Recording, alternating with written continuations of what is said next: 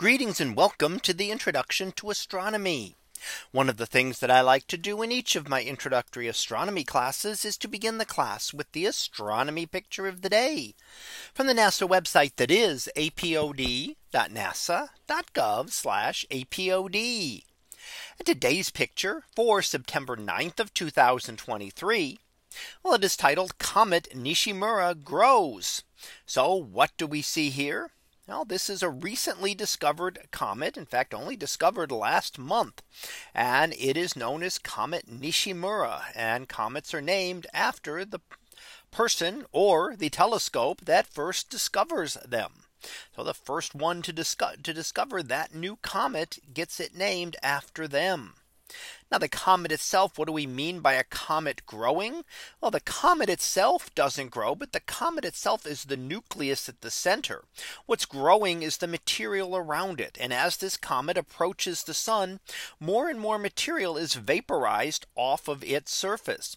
That nucleus itself is only generally a few kilometers in size. So it's not gigantic, but a large halo will form around it. And we can see that in the green halo here around the head of the comet.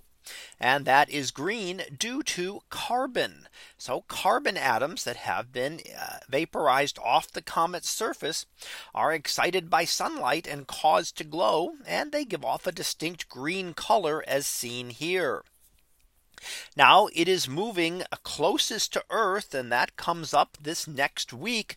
It will actually make its closest approach to Earth, but still nowhere near Earth it will be uh, far very quite far away uh, no danger of a collision in, in fact but it will end up getting hopefully getting brighter and brighter. And right now it is very close to the point where you can see it without the aid of binoculars or a telescope.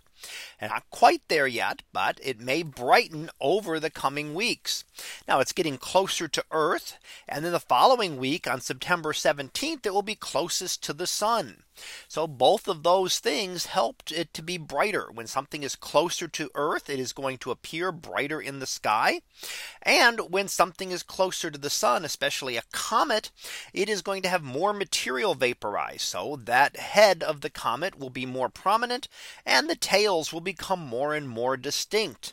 And we see the tail stretching back up towards the upper left here.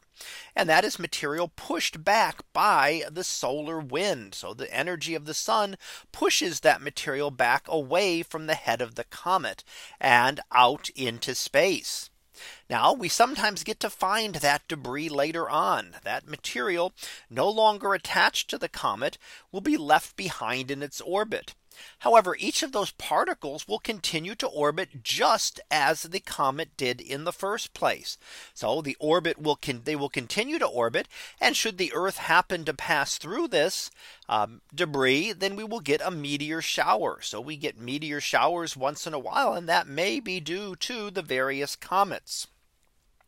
Now, in fact, this one is actually thought that this could be related to another meteor shower, which peaks in December. So it's possible that the debris being left behind this time could enhance the amount of material giving us a much better meteor shower this uh, in December this year. However, for sure, we will not know until that occurs until that time. And we see how much debris actually Earth ends up collecting from this comet. So a chance to see this if you want to see it, you need to look out into the western sky shortly after sunset. It's going to be in the western sky. So look as the sky begins to darken.